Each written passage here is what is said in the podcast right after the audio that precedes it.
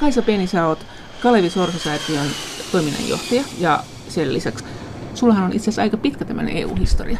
EU-asiat on ollut mulle semmoinen intohimo nuoresta asti ja, ja tota, ne on ollut se herätys, mitä kautta mä yhteiskunnalliseen toimintaan lähtenyt aikanaan mukaan. Ja mä olen opiskellut Englannissa kansainvälisenä EU-opiskelijana ja sitten sen jälkeen tehnyt aika pitkäänkin tällaista EU-poliittista uraa. Mä oon ollut Euroopan demarinuorten puheenjohtajana ja eurooppalaisen think tankin FEPSin, tämmöisen Foundation of Progressive European Studies, niin sen hallituksessa ja Euroopan sosiaalisten puolueen hallituksessa ja tätä kautta niin tehnyt aikaisemmin sellaista poliittista toimintaa ja nykyisin sitten Kalvi Sorsa-säätiössä toiminnanjohtajana. Tämä on suomalainen sosiaalidemokraattinen ajatuspaja. Ja, ja se, mistä siellä, sä puhuit äsken, niin se oli eurooppalainen. Se on eurooppalainen ajatus. Tämä Kalvi Sorsa-säätiö on suomalainen tämmöinen sosiaalidemokraattinen ajatuspaja, jossa me sitten myös tehdään EU-tutkimusta ja yhteiskunnallista tutkimusta. No miten kun sä oot kuitenkin sosiaalidemokraatti, Onko se nyt aalla, kahdella aalla? No minä, kolmella vai minä, neljällä aalla? Minä määrittelen itseni yhden aan sosiaalidemokraatiksi, mutta siitähän tietysti Kotus esimerkiksi on eri mieltä. Miten sä oot mieltä tuota, Suomen EU-politiikasta? Sä oot nyt tietenkin, kun sä oot sosiaalidemokraatti, niin sä katsot sitä varmaan nyt opposition näkökulmasta, mikä onkin tietysti aina helpompaa. Niin, näin ainakin sanotaan, että on helpompi oppositiosta räksyttää. Jos katsoo pitkää linjaa suomalaisessa EU-politiikassa, niin Suomellahan kylmän sodan loppumisen jälkeen koitti vapaus ja ihan selvä, semmoinen hyvin selvä yhteinen näkemys oli siitä orientaatiosta länteen ja Euroopan unioniin. Ja, ja sinne kun mentiin, niin sitten oli myös selkeä ajatus siitä, että pienen maan täytyy olla aktiivinen ja täytyy olla kaikessa mukana, jotta sillä on vaikutusta omiin asioihinsa. Ja tämä on ollut tosi tärkeää ja se on ollut tavallaan sellainen yhteinen jaettu joku ohjenuora kaikilla puolueilla tavallaan niin kuin hyvin pitkälle Suomessa. Suomessa. Mutta sitten viimeisten ehkä nyt niin kuin kymmenen vuoden aikana se tuntuu, että se rupeaa murtumaan ei pelkästään perussuomalaisten takia, vaan niin kuin muissakin puolueissa. Ja kyllä sen täytyy sanoa, että tämän nykyisen hallituksen Eurooppa-politiikka ihan hallitusohjelmatasolta niin on hyvin epämääräistä ja hyvin sellaista pidättyväistä ja halutaan mieluummin katsella sivusta, että mitä tulee ja sitten mennä mukaan tai olla menemättä enemmän kuin olla siellä itse aktiivisesti suuntaan vaikuttamassa. Ja, ja se on mun mielestä huolestuttavaa. Mutta tässäkin ohjelmassa on kritisoitu sitä, että suomalaiset halusivat sinne kaikkiin ytimiin. On sanottu, että se oli aika kritiikitöntä, että, että mitä me siellä kaikissa ytimissä tehdään, että se voisikin olla viisaampi katella toi on näkökulma, sanotaanko näin. Se on ihan, ihan legitiimi näkökulma, ei siinä mitään, mutta että jos sä ajattelet Suomen kaltaista vientivetosta, pienen pientä maata, joka on täällä, täällä Euroopan pohjoisnurkassa, niin jos me ei olla mukana vaikuttamassa siihen, mihinkä meidän isoin kauppa-alue tai missä meidän poliittinen viitekehys on, niin kyllä me sitten ollaan aika lailla vaan sivusta seuraajia perässä juoksijoita sen sijaan, että me, me oltaisiin vaikuttamassa siihen oman suuntaamme. Mitä konkreettista sitten yleensä sosiaalidemokraattien mielestä, sun mielestä niin kuin aatteellisesti on semmoista, mitä Suomen hallitus ei tällä hetkellä tee, mitä pitäisi tehdä? Jos nyt katsotaan esimerkiksi viimeisten vuosien aikana niin äh, talouskriisin jälkiseurantaa tai niiden, niiden niin kuin rakenteiden uudistamista, niin kyllähän meillä koko suomalainen poliittinen keskustelu Eurooppa-politiikasta on ollut enemmän tai vähemmän se, että, että, että seurataan sitä, mitä isot keskustelee ja, ja sitten otetaan niihin kantaa. Sä sanoit, että tämä talouskuri ja emu ja tämä kehittäminen, että Suomen hallitus oli siinä passiivinen. Mutta onhan tämä nyt sentään aika moista, että Suomi oli siellä pienessä ryhmässä, joka veti tämmöistä ihan, ihan toista näkökulmaa kuin nämä Euroopan suuret. Mehän haluttiin sitä, että ei tulisi sitä talousohjausta niinkään EUsta, vaan että, vaan että maat tekis mitä tekis, mutta sitten lähtökohtaisesti, jos ottavat lainaa, niin ottavat lainaa ja ovat sitten itse siitä vastuussa. Ja silloin markkinakuri ohjaa taloudenpitoa. Että olihan se nyt kuitenkin aikamoinen veto Suomelta olla siinä. No en mä tiedä, oltiinko me eri, Euroopan suurien kanssa eri mieltä, kyllä me ollaan aika pitkälti oltu Saksan kanssa samaa mieltä samanlaisessa talouspolitiikassa, että välillä Euroopassa on kuultu, että suomalaiset on saksalaisempia kuin saksalaiset itse, on sanottu näin, että jos, jos puhutaan, mennään vähän enemmän no. taaksepäin kuin ihan viime vuosiin, niin, niin tota, tavallaan tämä niin kuin Saksan huima talouskurilinja silloin, silloin finanssikriisin ja eurokriisin alkuvaiheessa ja siellä niin kuin siinä niin kuin huipussansa, niin kyllä sitten monta kertaa on sanottu, että suomalaiset on ollut siellä niin kuin äärimmäisen tiukasti Saksaa tukemassa, eli, eli siinä mielessä ollaan, ollaan valittu puolemme niin sanotusti. Ja monessa muussa asiassa, että sitten kun on puhuttu, että akuutti kriisi rupeaa väistymään ja puhutaan siitä, että miten niitä rakenteita uudistetaan, mitenkä uudistetaan pankkiunionia, mitenkä uudistetaan esimerkiksi eurooppalaista ver- verotuskehitystä, vaikka verovälttelyyn tai veronkiertoon liittyvää lainsäädäntöä, äh, lähdetäänkö rakentamaan eurooppalaisia talous äh, sellaisia työvälineitä, kuten nyt vaikka jotain ähm, yhteisiä veropohjia tai jotain ähm, valuutan siirtoveroja ja muita tällaisia niin kuin transaktioveroja, että kun lähdetään niitä kehittämään, niin, niin että Suomihan valitsi olla olematta mukana niissä ytimissä, jotka niitä lähtee kehittämään näissä pienissä ryhmissä, kun ollaan tällaisia niin kuin monin ulotteista Eurooppaa, eli kun puhutaan siitä, että pienemmissä porukoissa lähdetään kehittämään, sitten katsotaan laajennetaanko, niin Suomihan on valinnut monta kertaa, että ei ole nyt enää näissä mukana, kun aikaisemmin me aina oltiin. Esimerkiksi näissä transaktioverokehittelyissä, niin niissä me olemme valinneet, että emme halua lähteä ensimmäisessä ryhmässä mukaan. Ja sitten monta kertaa esimerkiksi, niin puhutaan nyt vaikka näistä eurooppalaisista yhteisöveropohjista tai muista, niin ollaan oltu aika vastahankaisia siinä, että halutaanko sitä lähteä ensimmäisenä kehittämään, vaan että, että esimerkiksi tämän hallituksen kanta on ollut, että katsotaan, miten toimii muualla ja, ja sitten, sitten tota, lähdetään sen jälkeen mukaan, jos se toimii. Mutta entä esimerkiksi se, miten EU ohjaa jäsenmaidensa taloutta? Minkälaisia kannanottoja Suomen sosiaalidemokraateilla on ollut siitä aiheesta? Kalevi Sorsa-säätiön toiminnanjohtaja Kaisa Peni. Sosiaalidemokraateilla on puoluekokouspäätös ja julkilausumatasolla ollut sitten vaatimuksia siellä siitä, että emun kehittämisessäkin pitäisi ottaa nämä sosiaaliset indikaattorit huomioon ja sosiaalinen ulottuvuus ulottaa ja sinne se emun sisälle. emun kehittämisen huomioon? No, se on esim... se näitä, että jos on taantuma, niin se pitää ottaa paremmin huomioon ja elvyttää? Sekö tämä on tämä Esim, Esimerkiksi peruspalveluiden suojaaminen äh, sitten näiden talouskurisäännösten sisällä, eli silloin kun puhutaan näistä taloussäännöistä, on se sitten velkasäännöistä tai on se sitten näistä rakenteellisista alijäämistä, niistä, niin siellä kuitenkin otettaisiin tietyt perusturvaan liittyvät palvelut tai perusturvakysymykset huomioon, jolloin esimerkiksi tällainen työttömyyskulujen äh, äkillinen kriisistä johtuva kasvu niin ei johtaisi siihen, että on pakko leikata perusturvaa, eläkkeitä tai sosiaaliturvaa, vaan että tavallaan tällä, tällaisia puskureita otettaisiin huomioon, ja huomioon näitä siis kysymyksiä. EUn Kyllä tämä, tämä on hyvin, hyvin laajasti, hyvin laajasti ja, ja myös Suomen, ja, ja tämä on niin kuin ehkä se, missä suomalaisessa äh, Eurooppa-keskustelussa voisi puolueiden väliltä löytyä eroja, että miten paljon se emu on vain talousunioni ja miten paljon se on myös poliittinen unioni, miten paljon siellä on poliittista ja sosiaalista ulottuvuutta. Sitten toinen asia, mitä sosiaalidemokraatit Suomessa on ehdottanut, on tällaisten sosiaalisten indikaattorien mukaan ottaminen ää, niihin emun arviointikäytäntöihin. Eli siinä kohtaa, kun arvioidaan sitä taloustilannetta, siinä kohtaa, kun arvioidaan sitä, että mitenkä jonkun maan taloutta ja rakenteellisia uudistuksia pitäisi tehdä, niin siellä sen lisäksi, että olisi vain näitä taloudellisia mittareita, niin otettaisiin huomioon esimerkiksi työttömyys- tai työllisyysluvut tai otettaisiin hy- tämmöisiä hyvinvointi-indikaattoreita. Onhan ne siellä mukana. Kun katsoo niitä maakohtaisia raportteja, niin kyllähän ne siellä on, niin kyllähän kaikki puolueet. Kyllä, ne on siellä mukana, niitä katsotaan, mutta ne ei ole sitovia. Et siinä kohtaa, kun tehdään päätöksiä, niin katsotaan sitten niitä kovia talouslukuja, eikä sitten niin, oteta katsotaan, että niitä, niitä, niitä kyllä katsotaan, mutta te haluaisitte, että niissä olisi myös nämä sanktiot, nämä rangaistukset, että jos mm, ne ei toteudu. Niin, Kyllä jo. Suomen jo, sosiaalidemokraatit jo. STP on esittänyt, että ne, ne tehtäisiin sitoviksi, eli tavallaan myös niihin sosiaalisiin mittareihin pitäisi pyrkiä, ja silloin kun arvioidaan taloussääntöjen pitävyyttä, niin sitten katsottaisiin myös sitä, että, että onko nämä sosiaaliset mittarit täyttynyt. Ja tämä on niin kuin ehkä se, se ero.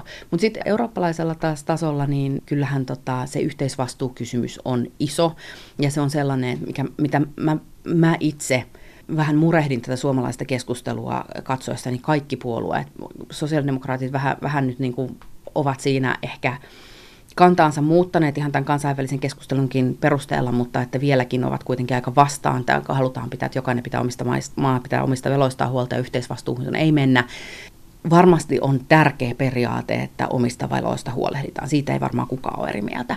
Mutta sitten se, että kun meillä on kuitenkin Euroopan unioni, jossa vaihtotaseet esimerkiksi on, on hyvin, hyvin erimittaiset ja hyvin erilaiset, ja tavallaan niin kuin, jos me halutaan tämän Euroopan unionin toimintaa kehittää ja sitä pitää tasaisena, pitää kaikki ihmiset mukana, niin silloin meidän on pakko ruveta katsomaan sitä, että tällaisia vastaavanlaisia talouskriisejä pystytään välttämään paremmin. Ja silloin meidän pitää rakentaa jonkinlaista yhteistä menetelmää myös siihen, että tulee tällainen kriisi ja tulee niin kuin valtavia inhimillisiä tragedioita. Ää, ja mikä sitten on se metodi? Ja mikä on se metodi, jolla, jolla me pystytään estämään sitä, että markkinat testaa jonkun yksittäisen heikomman lenkin mahdollisuuksia, niin kuin kävi esimerkiksi Kreikan osalta tai Portugalin osalta. Eli kun siellä löytyy joku heikko heikko lenkki, niin kyllähän sieltä rahat irti revitään niin pitkälle kuin voidaan. Ja, ja se on markkinalogiikka, se on siis aivan, niin kuin, aivan niin kuin loogista ja luontevaa. Niin miten tähän puututaan, miten tätä estetään? Miten me voidaan vahvistaa niiden heikoimpien talouksien, heikoimpien maiden tilannetta niin, että, että koko euro tai koko Euroopan unioni olisi taloudellisesti vahvempi. Ja silloin niin kuin kaikista poliittisista liikkeistä Euroopan tasolla, komission kaikesta väreistä tulee sellaista viestiä ja, ja niin kuin puhutaan siitä, että jonkinlaisia yhteisvastuumekanismeja tullaan rakentamaan, jonkinlaista, niin kuin, jonkinlaisia menetelmiä. Tämä keskustelu on sellainen, että jos me Suomessa ollaan siinä nelirajajarrutuksessa, no. että ei, tästä ei voi no. edes puhua, niin silloin käy niin, että kun muut tekee ja päättää, ja sitten meillä on niinku tilanne, jos me valitaan kyllä tai ei. Sen sijaan, että me vaikutettaisiin siihen, että minkälainen yhteisvastuu tai siis, millä säännöillä tai missä aikataulussa. Olihan teidän Jutta Urpilainen vastustamassa näitä. Ehdottomasti oli. Ja, ja niin kuin tällä mä sanoinkin, ja. että tässä niin kuin suomalaisessa keskustelussa sosiaalidemokraatit on varmasti niin kuin jossain määrin eri linjoilla. Ja, ja niin kuin nyt mun mielestä ei vain sosiaalidemokraateille Suomessa, vaan koko suomalaiselle poliittiselle, ähm, kaikille suomalaisille poliittisille puolueille, niin olisi keskeistä keskustella siitä, että jos ruvetaan rakentamaan jonkinlaista yhteisvastuuta, tai kun, niin minkälaista se on? No miten sitten, kun Suomi aikoinaan liittyy EU-hun, niin meillähän sosiaalidemokraatit kannatti sitä liittymistä, toisin kuin monessa muussa Euroopan maassa. Nimenomaan sosiaalidemokraatit oli useinkin niin kuin hyvinkin kriittisiä, niin kuin Ruotsissa, mutta myös Keski-Euroopassa. Mikä sen teki, että me oltiin niin innoissamme, että joo, tämä on hyvä idea, kun muualla nähtiin uhkia siitä, että miten tämä työvoiman liikkuvuus ja tuleeko tästä tämmöinen kilpailutusmeininki, jossa palkat vaan laskee ja laskee ja kilpaillaan halvoilla palkoilla ja, ja niin edelleen. Su- miksi ei Suomi nähnyt sitä näin? Ja onko Suomi ruvennut näkemään sitä enemmän näin? Olettehan tekin ollut mukana nyt ihmettelemässä, että Aa, miksi, missä on sosiaalinen EU. Ja se tarkoittaa siis suomeksi näitä työelämäkysymyksiä, se sosiaalinen EU lähinnä. Joo, tai siis Euroopan unionilla on kompetenssia työelämäkysymyksiä, eli siis lupa päättää ja mahdollisuus päättää. Sosiaalinen unionihan tarkoittaa paljon muutakin. Mutta että mä luulen, että Suomessa tietysti iso ero on varmaan siinä suomalaisessa historiassa ja siinä kylmän sodan loppumisessa ja siinä niin kuin kansainvälispoliittisessa orientaatiossa, siis joka valittiin. Ja mä luulen, että Mä luulen, että silloin on ollut iso teke- kysymys siinä, että minkä takia Suomessa sosiaalidemokraatitkin olivat vahvasti niin kuin länsiorientoituneet. Ja sitten kyllä mä väittäisin, että, että Paavo Lipposella oli selkeästi suuri visio siitä, mitä Suomi voi saada aikaan Euroopan unionissa ja, ja niin kuin paljon saikin, että, että tavallaan niin kuin sillä, että mennään aktiivisesti mukaan ja tehdään itse ja ollaan niissä ytivissä, niin voidaan vaikuttaa itseämme paljon suuremman tota, alueen ja suuremman unionin No miten Suomen koko. sosiaalidemokraatit sai aikaan EU:ssa? No mä luulen, että Suomen, se, se että, että tota, äh, otetaan, otetaan niin kuin hattu jostain yksittäisestä toimesta, niin se on Euroopan kokoisessa, organi, Euroopan unionin kokoisessa organisaatiossa aikamoinen. Mutta kyllä, mä, kyllä mä väitän, että, että silloin 90-luvulla esimerkiksi, kun paljon keskusteltiin siitä sosiaalisesta ulottuvuudesta, äh, paljon pidettiin kiinni näistä, näistä vapaa, vapaista liikkuvuuksista tai neljästä perusvapaudesta, niin siitä, että myös ihmisten liik, vapaa liikkuvuus tuli sinne mukaan tämän rahan vapaan liikkuvuuden sehän, lisäksi. Sehän ei ollut ihmisten, vaan se oli työvoiman, mikä on Työ, asia. Joo. No kyllä, mutta siis puhutaan, näissä perusvapauksissahan puhutaan ihmisistä Joo. ja rahasta ja palveluista. Ja, ja, tota, ja se, että se, se niin kuin ihmiset oli sen, kyllä se hyvin pitkälle oli sosiaalidemokraattien, ei Suomen yksin, mutta siis sosiaalidemokraattien ää, pitkän linjan tavoite. Että ei katunut? vaan Oletteko te katunut sitä, sitä työvoiman vapaata liikkuvuutta? Että sitähän on seurannut työmarkkinoille kaiken näköistä hässäkkää ja se osin sanotaan, että se aiheutti myös Brexitin. Mä luulen, että, että silleen laajasti sosiaalidemokraatit ei ole katunut äh, vapaata liikku, työvoiman vapaata liikkuvuutta tai pyrkimystä siihen ähm, ihmisten vapauteen liikkua. Mä luulen, että enemmänkin kysymys on siitä, että kuinka vapaa, vapaana markkinoita ja rahan liikkuvuutta tai markkinoiden vapauksia Euroopan unionissa, miten pitkälle ne on kehittynyt. Se on ehkä isompi kysymys. Ja toi kun mainitsit Brexitin, niin joo, varmasti sillä on ollut iso merkitys, että vapaa eurooppalainen vapaa liikkuvuus ja, ja, ja niin kuin työvoiman liikkuvuus. Ja, äh, mä olen itse asunut Briteissä pitkään just silloin, kun tämä iso itälaajentuminen itälaajentuminen tuli ja, ja kyllä se keskustelu oli aika huimaa siitä näistä puolalaisista putkimiehistä ja romanialaisista rakennusmiehistä ja ties mistä muista. Mutta sitten samalla aikaa niin kuin tosiasiahan on se, että esimerkiksi brittiläinen terveydenhuoltojärjestelmä nojaa täysin ulkomaiseen työvoimaan. Lontoon metropolin äh, hotelliravintola-ala nojaa täysin ulkomaalaiseen työvoimaan.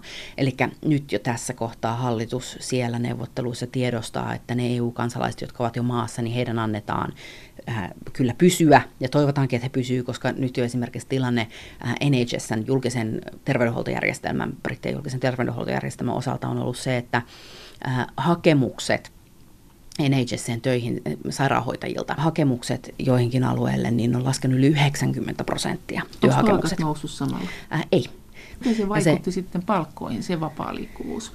Ähm, Sä sanoit, että siellä ei ole että ne on niin muista EU-maista, että ne ei ole syntyperäisiä brittejä välttämättä, jotka siellä on nyt tekee näitä halpatöitä niin eikö se nyt sosiaalidemokraattina ole sitä mieltä, että, että jos se palkka sitten ehkä nousisi niin, että sinne voisi, nämä syntyperäiset britit voisi elää tällä palkalla, niin olisi niin sinänsä hyvä juttu. Että, vai siis näit, näit että tässä oli tämmöinen niin työmarkkinoita, puhutaan näistä kaksista työmarkkinoista, että kuinka halpa työvoima polkee palkkoja, niin miten se sen näet? No sanoisin, että, että terveydenhuollon alan työpaikat ei Briteissäkään ole halpa työmarkkinoita. Että lääkärit ja sairaanhoitajat saa kyllä ihan kilpailukykyistä palkkaa ja silti ne nojaa siihen ulkomailta tulevaan työvoimaa.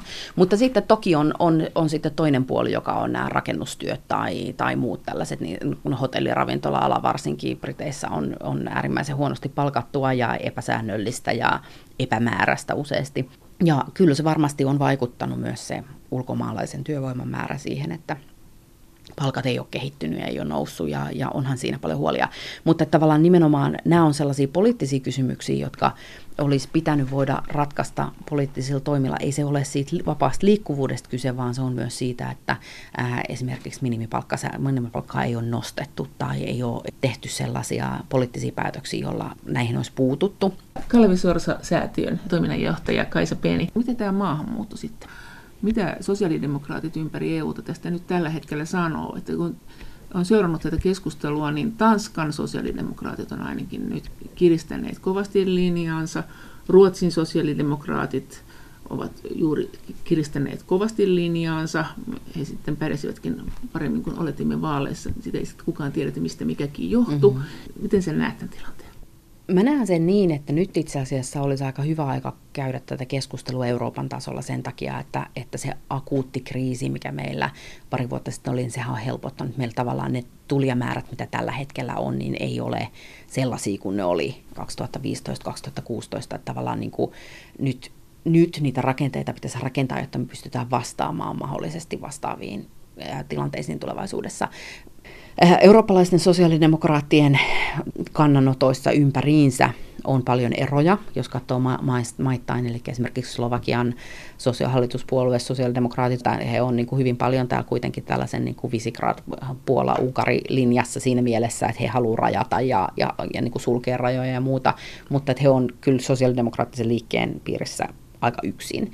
Et muuten, Yksintään Tanska on aika lailla samanlainen. No Tanska, Tanska on sitten toinen poikkeus, joka on tällä, tällä Tanskan demokra- sosiaalidemokraatit on niin kuin hyvin hurjalla maahanmuuttolinjallansa. Miten sosiaalidemokraatit keskimäärin sanoo määristä? Että nyt näyttää siltä, että esimerkiksi Ruotsissa on, että Ruotsin sosiaalidemokraatit on sitä mieltä, että vastaanottoa pitää vähentää huomattavasti. Mm-hmm. Tämä on niin tämmöinen kelkan käännös. Ja kyllähän nyt nämä Antti Rinteenkin ulostulot, jos sä niin kuin tutkijana katsot sitä, niin näyttäisi siltä, että täällä jo ehkä valmistaudutaan seuraaviin vaaleihin, että nyt on nähty, mitä Ruotsissa tapahtuu ja äänenpainot kiristyy. Miten sä näet, että se tilanne elää nyt sit, ja miten sä sitten Ruotsista olet mieltä? No varmaan niin kuin määristä on hirveän vaikea sanoa ää, maakohtaisesti. Mä luulen, että sillä on, tai tiedänkin, että sillä on paljon eroja sen suhteen, että mikä maa on kyseessä. Ja mä luulen, että se, äh, minkälaisia keskusteluja paljon käydään, liittyy siihen, että mitä ne keinot tulla Eurooppaan on. Mitä puhutaan ensinnäkin pakolaisreiteistä, eli puhutaan turvapaikanhakijoista ja pakolaisista, kiintiöiden määrästä, taakanjaosta Euroopan unionin maiden kesken, että on ne maat, joihin ei tule niin paljon pakolaisia, niin pitäisikö niiden maksaa niille maille, minkä tulee. Ja tästä sosiaalidemokraatit aika laajasti on yhteisymmärryksessä, että että tavallaan niin pakolaiskiintiöitä kautta linjan pitäisi nostaa ja taakanjakoa pitäisi jollain lailla parantaa, mutta sitten kysymys, että onko se ihmisissä vai rahassa, että se on niin kuin sit vähän eri asia. Mutta Mut se, että, että tota, mistä on käyty paljon keskustelua, mistä on yhteisiä näkemyksiä ympäri Euroopan, on se, että tämä pakolaiskysymys on yksi asia ja sitten maahanmuuttokysymys on toinen asia. Ja että se, että, että pakolaiskiintiömääriä pitää nostaa ja, ja nimenomaan niin kuin toive olisi, että, pyst, toive olisi, että pystyttäisiin toimiin, joilla sitten rajoitettaisiin näiden erilaisten ihmissalakuljettajien ansaintamahdollisuuksia.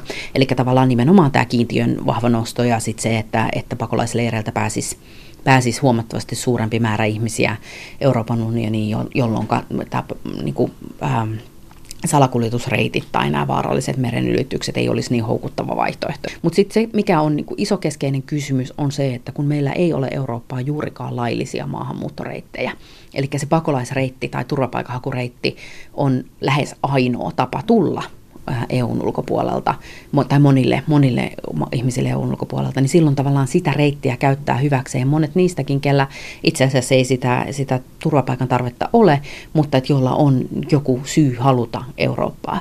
Ja tämä, tämä keskustelu olisi nyt mun mielestä hirveän tärkeää sitä jonkin verran Euroopassa käydään, mutta että se pitäisi käydä, äh, ja se olisi kaikille puolueille myös Suomessa järkevää käydä niin kuin selkeästi, eikä, eikä niin kuin mitenkään vältellen, koska nämä, nämä kaksi asiaa on erillisiä, jos niistä ei puhuta erillisinä, jos ei niihin ole ratkaisu erillisinä, niin silloin meillä käy niin kuin Ruotsissakin, että se keskustelu on äh, niin sanotusti maahanmuutosta vaaleissa, mutta oikeasti puhutaan pakolaisista tai turvapaikanhakereisista. Ja, ja niin kuin sosiaalidemokraateilla Euroopassa on, on hyvin paljon erilaisia kantoja, mutta että se, mitä kaikki näkee, on se, että tavallaan täytyy rakentaa laillisia reittejä Eurooppaan. Sieltä täytyy olla selvät kriteerit, täytyy olla joku yhteinen näkemys, kuinka ne pääsee. Mutta jos ajatellaan, ja, että sosiaalidemokraatit, jos nyt tulee europarlamenttivaalit, mm-hmm tämä on varmaan iso kysymys, niin onko teillä sosiaalidemokraatteina nyt joku sitten antaa joku malli? Että jos me katsotaan nyt näitä lähialueita, niin täällä on kuitenkin niin kuin aika vauhdikkaasti nämä, jotenkin nämä soundit muuttunut, mm-hmm. mitä sosiaalidemokraatitkin on puhunut, niin lähettekö te, luulet se yhteisellä politiikalla? Mä luulen, että Pohjoismaissa, jos puhutaan, Joo. jos viittaa tähän Tanskaan ja, ja ne ehkä niin kuin Ruotsin kiristyneisiin kantoihin, niin ne ei peilaa Suomen tilannetta siinä mielessä, että Tanska on ihan oma keskustelunsa.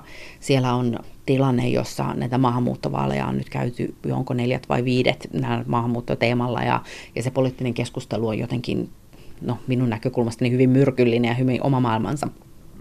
Ruotsissa taas maahanmuuttotilanne on ollut aivan eri kuin Suomessa. Ne volyymit, joilla pakolaisia tai turvapaikanhakijoita on tullut aivan erilaiset kuin Suomessa. Se vaikutukset on ollut aivan erilaiset.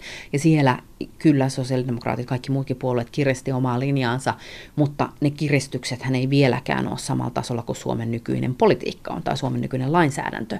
Niin tavallaan niin kuin jos sanotaan, että Ruotsissa kiristetään linjaa, Suomenkin pitää kiristää linjaa, ei. Kun ruotsalaiset ei vieläkään ole sillä kireysasteella kuin mitä Suomessa on lähelläkään, niin tavallaan ei se ole mikään semmoinen automaattinen seuraus, mikä pitää tapahtua.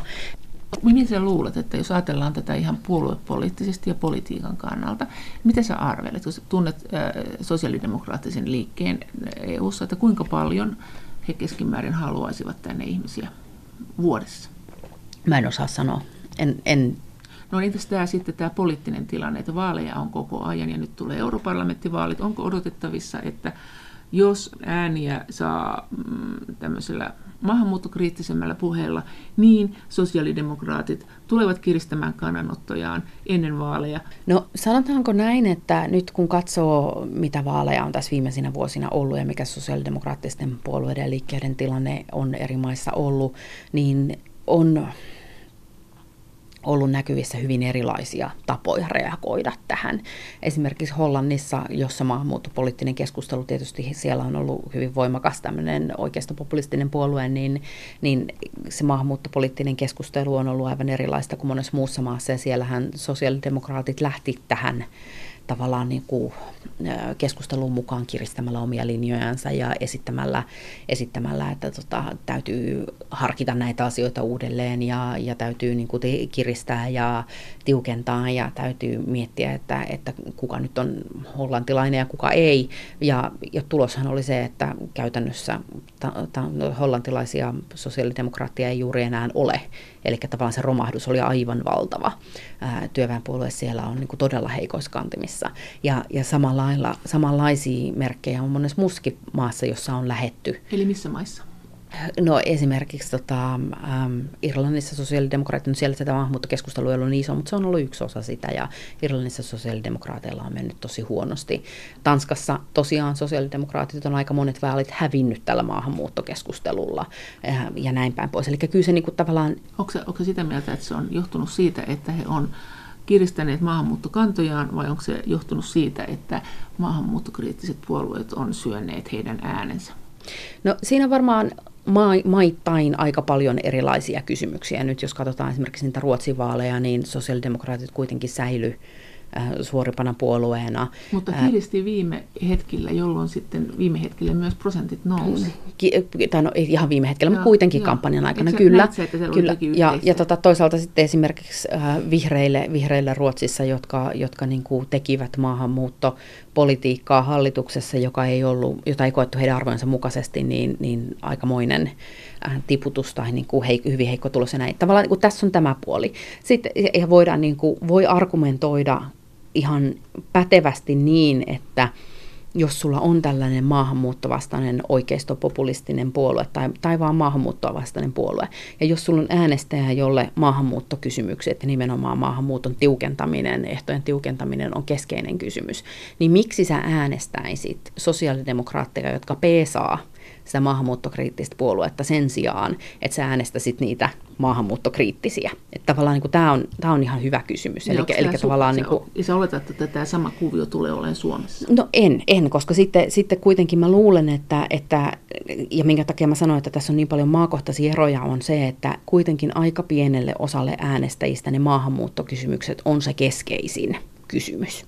Ja, ja silloin, silloin siihen äänestyspäätökseen vaikuttaa moni muukin asia ja, ja silloin esimerkiksi se, kun puhutaan takaisin, palataan sinne, sinne tota Hollantiin ja Hollannin työväenpuolue oli, oli junioripartnerina hallituksessa, jossa tehtiin hyvin oikeustollaista talouspolitiikkaa, jossa ää, t- talouskurin nimissä, nimissä tehtiin paljon asioita esimerkiksi työttömyysturvan, sosiaaliturvan, monen muun palveluiden suhteen, joka kosketti sitä sosiaalidemokraattien perinteistä äänestäjäkuntaa hyvin läheisesti, niin he kyllä he ratka, rankasi sitten niin kuin paljosti myös niistä kysymyksistä. Että tavallaan siinä on, nämä on monimutkaisia kokonaisuuksia, ää, monimutkaisia kysymyksiä, joissa varmasti on paljon ma- maiden kohdalla eroja. Mutta kyllä mä näen, että sosiaalidemokraatit ei ole siitä mitenkään poikkeuksellinen puolue, että jos lähdetään oman ideologian, oman arvomaailman perusperiaatteista joustamaan ja luopumaan, niin uskottavuus kärsii.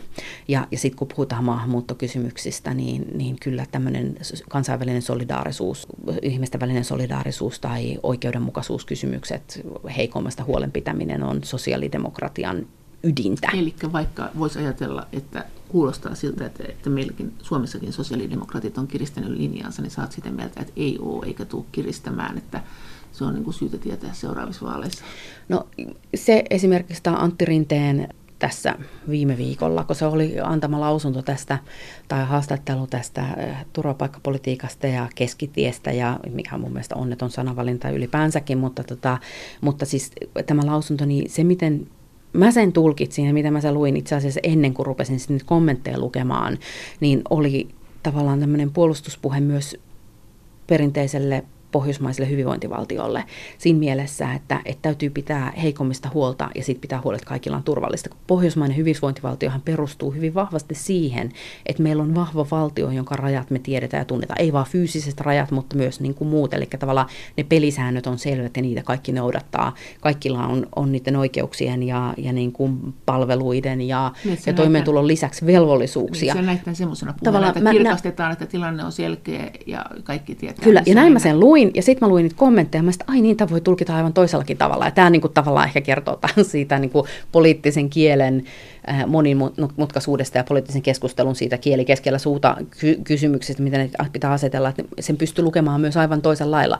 Mä en usko, että Antti Rinteen tarkoitus oli puhua niinkään, että suljetaan rajat, vaan kyse oli siitä, että kaikille siis sekä, sekä suomalaisille että Suomeen muuttaville, pakolaisille, turvapaikanhakijoille, muille maahanmuuttajille, kaikille heillekin on turvallista, että kun kysymys on kuitenenkin Suomessakin paljon näistä kärjistyneistä ilmapiireistä ja siitä, että, että niin kuin esimerkiksi on kuulunut puheenvuoroja, no ei pelkästään Suomessa, vaan muuallakin Euroopassa, vaikka korkean teknologian yrityksiltä, jotka sanoo, että he ei pysty houkuttelemaan korkean tason ammattilaisia asiantuntijoita töihin, jos yhteiskunnallinen ilmapiiri maahanmuuttajia kohtaan on liian kireä. Silloinhan tämä niin kuin, tavallaan ampuu meitä omaan nilkkaan, jos me ruvetaan tämmöisiä rajat kiinni puheita ja, ja niin kuin tämmöistä epävarmaa ilmapiiriä äh, maahanmuuttajille luomaan. Kalevi Sorsa-säätiön toiminnanjohtaja Kaisa Peni. Miten sosiaalidemokraateilla on keskimäärin mennyt Euroopan vaaleissa? Eikö teillä on asemat huonontunut kuitenkin niin kuin jatkuvasti? No se riippuu tietysti millaisella perspektiivillä joo, katsotaan, joo. mutta että jos nyt katsotaan vaikka 90-luvun lopulta jolloin Suomi oli vaikka EU-puheenjohtajamaa ja sä katsot niitä perhekuvia, eli siis näitä pääministereiden kuvia, niin jossa lähes kaikki pääministerit on sosiaalidemokraattisia taustaltaan siihen, mikä se nyt se tilanne on. Siellä on, on pari hassua, niin kyllä tilanne on huonontunut. Se ei ehkä ole ihan niin huonoksi näkyy niistä pääministereiden kuvista siinä mielessä, että sosiaalidemokraatit on monessa maassa hallituksessa sit siinä kakkospuolueena, että tavallaan sie, siellä ollaan vielä, ja niin kuin se, että semmoinen puhe sosiaalidemokratian kuolemasta, jota on sieltä 90-luvun alusta asti ehkä niin kuin jollain lailla hoettu, niin se on osoittautunut ainakin hirvittävän hitaaksi kuolemaksi aika sellaiseksi hituvaksi, eli, eli ei se varmasti pidä Euroopassa paikkaansa. No entäs se, kun te ootte, nyt kun sä oot siinä, niin sunhan pitäisi tavallaan, ja puhutaan EUsta, niin sun pitäisi haastaa paitsi kun te olette oppositiossa, sosiaalidemokraatit, niin sunhan pitäisi haastaa paitsi Suomen hallituksen EU-politiikka, niin tehän sosiaalidemokraatithan on, vaikkei siis europarlamentissa nyt ole tämmöistä näin selkeitä oppositio- ja enemmistöasetelmaa kuin meidän parlamentissa, mutta että kyllähän se nyt niin on, että ei ole enää ollut vuosiin siellä sosiaalidemokraatit vallassa. Että kyllä siellä nyt on vähän joka paikassa EPP e vallassa tai hyvin monissa paikoissa EPP vallassa. Kyllä, no edelleen on tavallaan kaksi suurta että on, on sosialistit ja on, on EPP, eli SND ja EPP, mutta että selkeästi EPP on suurempi, että kyllähän se ihan, ihan selviö on tällä hetkellä. Mutta, te ette pysty oppositiosta haastamaan, vaikka aina sanotaan, että oppositiossa lihoa, mutta tätä lihomista nyt on odoteltu. Niin, äh, joo, no jos siinä mielletään, mielletään niin paikkamääriä, no se ehkä, ehkä kertoo siitä, että siellä Euroopan parlamentissa se asetelma ei ole ja sitä ei koeta myöskään niin.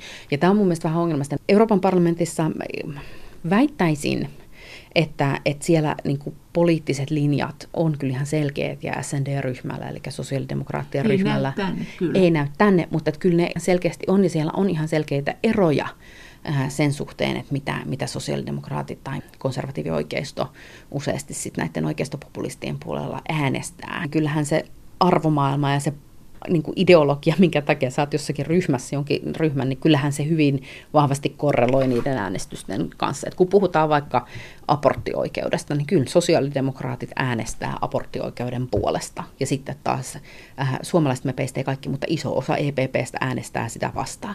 Ja, ja niin kuin, kyllä, kyllä näissä on ihan selkeä ero. Tai kun puhutaan työelämäkysymyksistä, työelämäsuojelusta, niin sosiaalidemokraatit äänestää kaikki riippumatta maasta, maaryhmästä, niin, niin yleensä työelä, työelämä ja työntekijöiden suojelun puolesta ja sitten muut ryhmät eri lailla. Että niin kuin, kyllä, kyllä sillä on merkitystä, missä ryhmässä Euroopan parlamentissa ne parlamentit istuu. Mutta silloin kun sosiaalidemokraatithan oli vuosikausia vallassa siinä alkupuolella ja sitten tuli tämä EPP, tämä on valta EU-hun. Mitä sen näit sen käytännössä? Mitä tapahtui?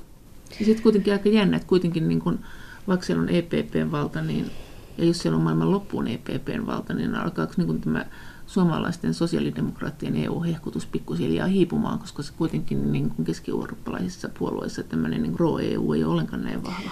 No silloin kun sosiaalidemokraatit oli neuvostossa enemmistönä, Joo. eli tavallaan niin kuin valtion päämiehinä oli enemmän sosiaalidemokraatteja, niin kyllä ne painotukset oli ihan selkeästi eri. Eli kyllä silloin niin 90-luvulla varsinkin Euroopan unionissa on tullut valtavat määrät esimerkiksi työelämälainsäädäntöä tai tasa-arvolainsäädäntöä ollaan kasvatettu ja kehitetty sitä sosiaalista ulottuvuutta, ollaan lisätty panostuksia koulutukseen ja rakennettu näitä ohjelmia. Ja sitten taas kun nyt ollaan konservatiivijohdossa, kun sanotaan näin eurooppalaisittain, niin kyllä ne painotukset taas sitten on ollut hyvin paljon erilaisia, että puhutaan talouskurista ja puhutaan tällaisista talousrakenteista, mutta ne on hyvin talousorientoituneita ja katsotaan niin kuin markkinaehtoisesti. Tai 90-luvulla, kun rakennettiin emua tai eurojärjestelmää, niin silloin niitä, ja tämä on niin kuin sosiaalidemokraattien ongelma laajemminkin, että sitten ehkä ei saatu viettyä loppuun asti niitä rakenteita sillä lailla, että ne olisi ollut sosiaalisesti riittävän oikeudenmukaisia tai että siellä olisi puututtu riittävällä tavalla vaikka verovälttelyyn, mutta että ei niitä asioita ainakaan ole edistetty, kun oikeistopuolueet on ollut hallinnassa. Entä sosiaalidemokraattien äh, integraationäkökulmat? Sosiaalidemokraatithan on osin olleet aika integraatiomyönteisiä. Miten se jako on mennyt maittain suunnilleen? No siihen on varma, varmastikin paljon erilaisia näkökulmia, mutta että esimerkiksi nyt tässä Brexit-kysymyksessä ää, Britithän on nimenomaan ollut se jarru ja no. siellä niin kuin monta kertaa se Myös sosiaalidemokraateista. Myös sosiaalidemokraateista tavallaan semmoinen integraation vastustaja no. ja tavallaan halunnut näitä omia opt-outteja ja muita tällaisia niin omia ehtoja, että niin kuin itse voi noudattaa vähän vähemmän. Ja se, mikä mun mielestä siellä, kun puhuttiin sit Brexit-kansanäänestyksestä, niin oli no, paljon parjattukin äh, strategia, jonka työväenpuolue Briteissä valitsi, oli kyllä, mutta parempaa. Että tavallaan tänne mutta sivulauseen kautta oli se, se niin kuin slogan, millä lähdettiin, että haluamme pysyä Euroopan unionin jäseninä, mutta haluamme muuttaa Euroopan unionia. Se, miksi oli paljon parjattu, oli ehkä se, että no, tämä oli liian monimutkaista, että olisi moni, moni niin kuin, sit siihen liittyy työväenpuolueen sisäiset kysymykset ja kaikki niin kuin, valtataistelut ja kaikki muut ja se koko, koko niin yhteiskunnan erilainen asia, mutta että, tämä on ehkä se, mikä sosiaalidemokraatteja laajemminkin Euroopassa on viime vuosina yhdistänyt entistä enemmän, on se, että uskotaan siihen integraatioon, halutaan sitä nähdä, mutta se on hyvin erilaista integraatiota kuin mihinkä nähdään, että tällä hetkellä ollaan menossa. Että tavallaan niin, ähm, kun kysyt sitä, että voiko tämä integraatiointo tästä laantua Suomesta ja muualla Euroopassa, niin varmasti voi, jos se on nykyisen kaltaista integraatiota, tavallaan tämmöistä niin kuin tai talousintegraatiota pelkästään, vaan tavallaan niin kuin sosiaalidemokraatit näkee, että se ehto sille tiiviimmälle talousyhteistyölle on se, että se sosiaalinen puoli siellä tulee mukana. Miten nämä eri maiden sosiaalidemokraattien erot EU-politiikan suhteen, niin miten sen näet? Mitkä siellä on niin suurimmat jakolinjat? Eri Euroopan eri joo, sosiaalidemokraattien puolella. Nyt kun katsotaan tulevaa kevättä ja tulevaa vuotta, niin varmaan mitä Brexit tekee on se, että eurooppalainen sosiaalidemokraattinen liike aika paljon yhdistyy, koska siis niin kuin monessa muussakin asiassa Euroopan unionin kokonaisuudessa ylipäänsä, niin myös sosiaalidemokraattisen liikkeen sisällä, niin britit on ollut useasti ne, ketkä on ollut ähm, erimielisiä. He on ollut hyvin vahvasti integraation kriittisemmin suhtautuvia tai yhteiseen säätelyyn kriittisemmin suhtautuvia ja, ja monessa, monessa mielessä myös jotenkin tälleen niin kuin markkinamielisempiä ehkä kuin monet muut. Sitten on tällaisia erilaisia jakoja voidaan ajatella, että nämä itälaajentumisen jälkeen mukaan tulleet Balkanin maat tai Itä-Euroopan maat, he, niissä on hyvin erilainen poliittinen historia ja poliittinen kulttuuri ja, ja, ja heillä näkyy. löytyy paljon yhtenäisyyksiä myös sosiaalidemokraattien sisällä tavallaan ehkä, ehkä enemmänkin niin kuin toimintakulttuurikysymyksissä ja, ja, ja niin kuin, niin kuin tiettykin asioiden painotuksissa eri lailla. No sanotaanko nyt vaikka näin, että, että kun näissä maissa vielä tehdään paljon sellaista hyvinvointivaltion rakentamista vielä edelleen, vaikka siis ollaan paljon tosi pitkälle päästykin, niin, niin tota, ne kysymykset, mihinkä keskitytään, on hyvin erilaisia. Kun puhutaan siitä, että me Keski-Euroopassa puhutaan myös sosiaalidemokraatit paljon, tai pohjoisessa puhutaan paljon maahanmuutosta siinä mielessä, että kun tänne tulee maahanmuuttajia, niin Balkanilla paljon ne maat puhuu siitä, että kun heiltä lähtee nuoret sukupolvet tai on lähtenyt. Ja se aiheuttaa ihan erilaisen paineen ja erilaisen keskustelun. Samalla lailla tietysti vaikka Espanjassa tai Portugalissa, niin eurokriisin jälkeen lähti merkittävä määrä ihmisiä, nuoria ihmisiä muualle töihin ja nyt esimerkiksi äh, Espanjan tämän uuden sosialistihallituksen, niin heillä on ihan, he on luomassa poliittista ohjelmaa, jolla he pyrkii houkuttelemaan niitä nuoria takaisin Espanjaan. Kun talouskasvu on lähtenyt käyntiin, he pyrkii luomaan työpaikkoja, jotka houkuttelisivat nimenomaan näitä äh, Espanjasta lähteneitä palaamaan. Mutta sosiaalidemokraattien osalta, niin meillähän on sellainen erikoinen asema, eurooppalaisissa puolueperheissä, että kun sosiaalidemokraattinen liike on kansainvälisen liikkeenä niin vanha, kun sosiaalidemokraattinen liike on ollut luonteeltaan kansainvälinen sieltä 1800-luvun puolesta välistä asti. Ja meillä on näitä kansainvälisiä järjestöjä 1900-luvun alusta, sosiaalista internationaalia ja näin, niin yhteisen päätöksenteon rakenteet on olemassa. Ja se yhteinen arvopohja on määritelty viimeistään 50-luvulla Saksassa, Essain kongresseissa ja näin päin pois, niin tavallaan niin kuin se että ketä sosiaalidemokraattiseen liikkeeseen Euroopassa kuuluu, on huomattavasti helpommin määritelty kuin esimerkiksi se, että ketä EPP kuuluu tai ketä konservatiiveihin kuuluu tai ketä liberaaleihin kuuluu. Että tavallaan se, niin kuin se poliittisen paikkansa löytäminen siinä yhteisessä kentässä on ollut helpompaa kaikille näille puolueille, niin se aiheuttaa sen, että ESP eli Euroopan sosten puoluehan on ainut, joka on pystynyt luomaan tämmöisen yhteisen periaateohjelman Euroopan tasolla, johon kaikki puolueet on sitten sitoutunut.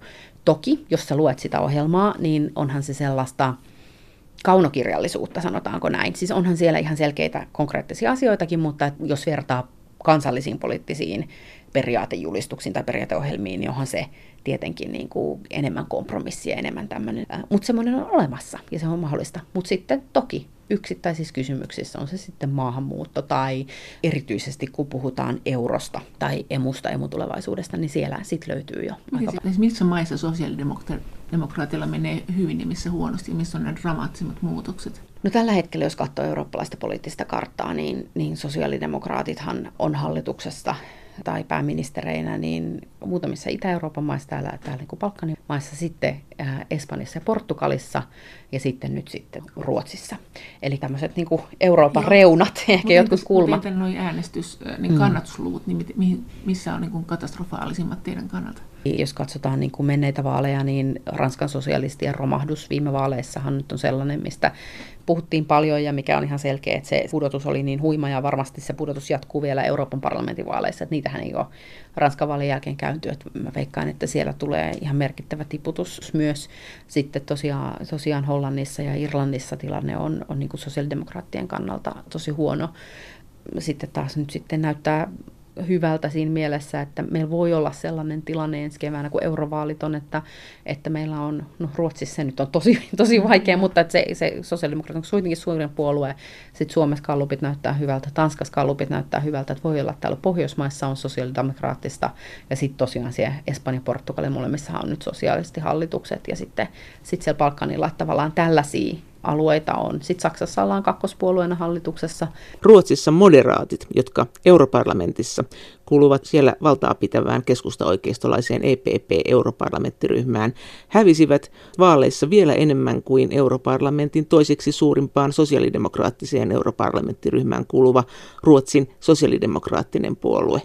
Mutta mistä tämä oikein voi kertoa, kun kumpikin näistä EUn mahtipuolueryhmään kuuluva puolue menetti paljon ääniä. Kalevi Sorsa-säätiön toiminnanjohtaja Kaisa Peni. Varmasti kysymys on nimenomaan Ruotsissa näiden blokkienkin välistä. Ja siitä, että niin kuin siellä oikeistoblokissahan tehtiin aikamoista uusjakoa myöskin, että keskustapuoluehan sai parhaan tuloksensa ikinä. Ja sitten taas moderaatit on tiputtanut kymmenessä vuodessa, onko se melkein 10 prosenttia kannatustansa. Eli siis ihan valtava pudotus, ja, ne, ja tämä nyt tämä 3,5 prosenttia, jos se nyt pysyy sellaisena lopullisissa tuloksissa, niin, mutta lähelle sitä kuitenkin niin on, on suurin tiputus. Ja kyllä se kertoo mun mielestä siitä, että nyt tässä on puhuttu paljon siitä, että kuinka sosiaalidemokraatit on hävinnyt populisteille tai näille maahanmuuttokriittisille ääniä, mutta kyllä se nimenomaan mun mielestä kertoo myös siitä, että kyllä niitä ääniä vuotaa tosi paljon myös sieltä tämmöisen niin kuin maltillisen porvariston puolelta, eli moderaateilta Ruotsissa tällä hetkellä. Niitä vuotaa sekä sinne oman blogin sisällä. Keskusta ää, Ruotsissa oli se, kuka on nimenomaan kategorisesti sanonut, että he ei tee yhteistyötä ruotsidemokraattien kanssa.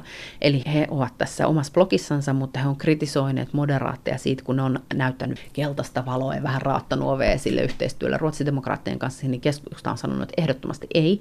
Niin tavallaan kyllä voi tulkita myös sen, että siellä on niitä äänestäjiä, jotka on halunnut äänestää oikeistoblokkia, mutta eivät halua tehdä ruotsidemokraattien kanssa yhteistyötä.